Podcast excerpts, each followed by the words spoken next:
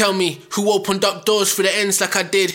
Artists I recommend, now sign or do it big. Not a bad idea for Ghetto 8 and art, I guess. Mike and Microsoft, that's the second start for set. The first, an SM58 overdubbing some tapes. Just a baby picking color covers out of the record crates. Pops had some hoop dreams, so to speak. He let us shoot in gems. Me wanting anything to do with music was news to him. Was apprehensive like Rita's mother and sister act.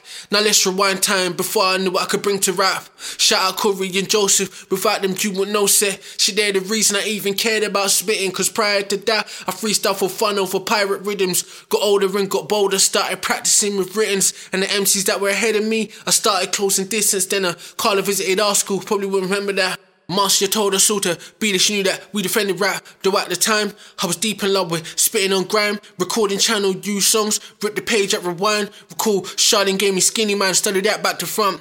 Nas dropped God's Son, the first rap album that I said I won. When I got it, then I clocked it, taste was getting advanced. Analyzing the flow patterns, how we layered these bars. Got Bruce maneuver, felt the language he was speaking was ours. And Sway said the ends and up your speed. I heard it in cars, heard Kano Day summer before Jay Z's. No wonder I was arguing with niggas about which one was the cover. Rick and academics tracksuits getting on the stairs. Watching DVDs from Jammer, MCs clashing on stairs. Remember thinking, yeah, might wanna be like that. Or getting reloads for 16s in a scene like that. Had me bullying MCs like, please fight back. Just to possess the microphone and hone my skills like Ronaldo. Many years, I'm still here with them MCs at now though. For me, grime was like the inception, the rap for the poor. Spitting verses on the streets, the principles were so raw. All the people scoffing at us like, look at their clothes and manners. Faces hidden in hoodies, ballys and bandanas. But our intentions were pure.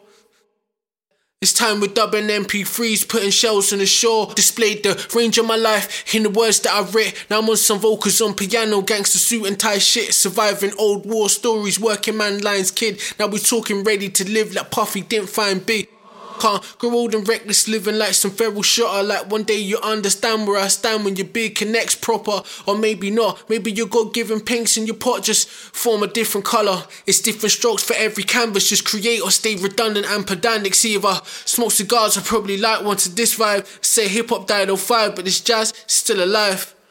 Do you take rap to be your lawfully wedded wife? It became like passive. It has to be this way or else. I've always said music should be man in attitude. All are tolerable. It becomes intolerable when one particular form takes over and obliterates the rest. That is wrong.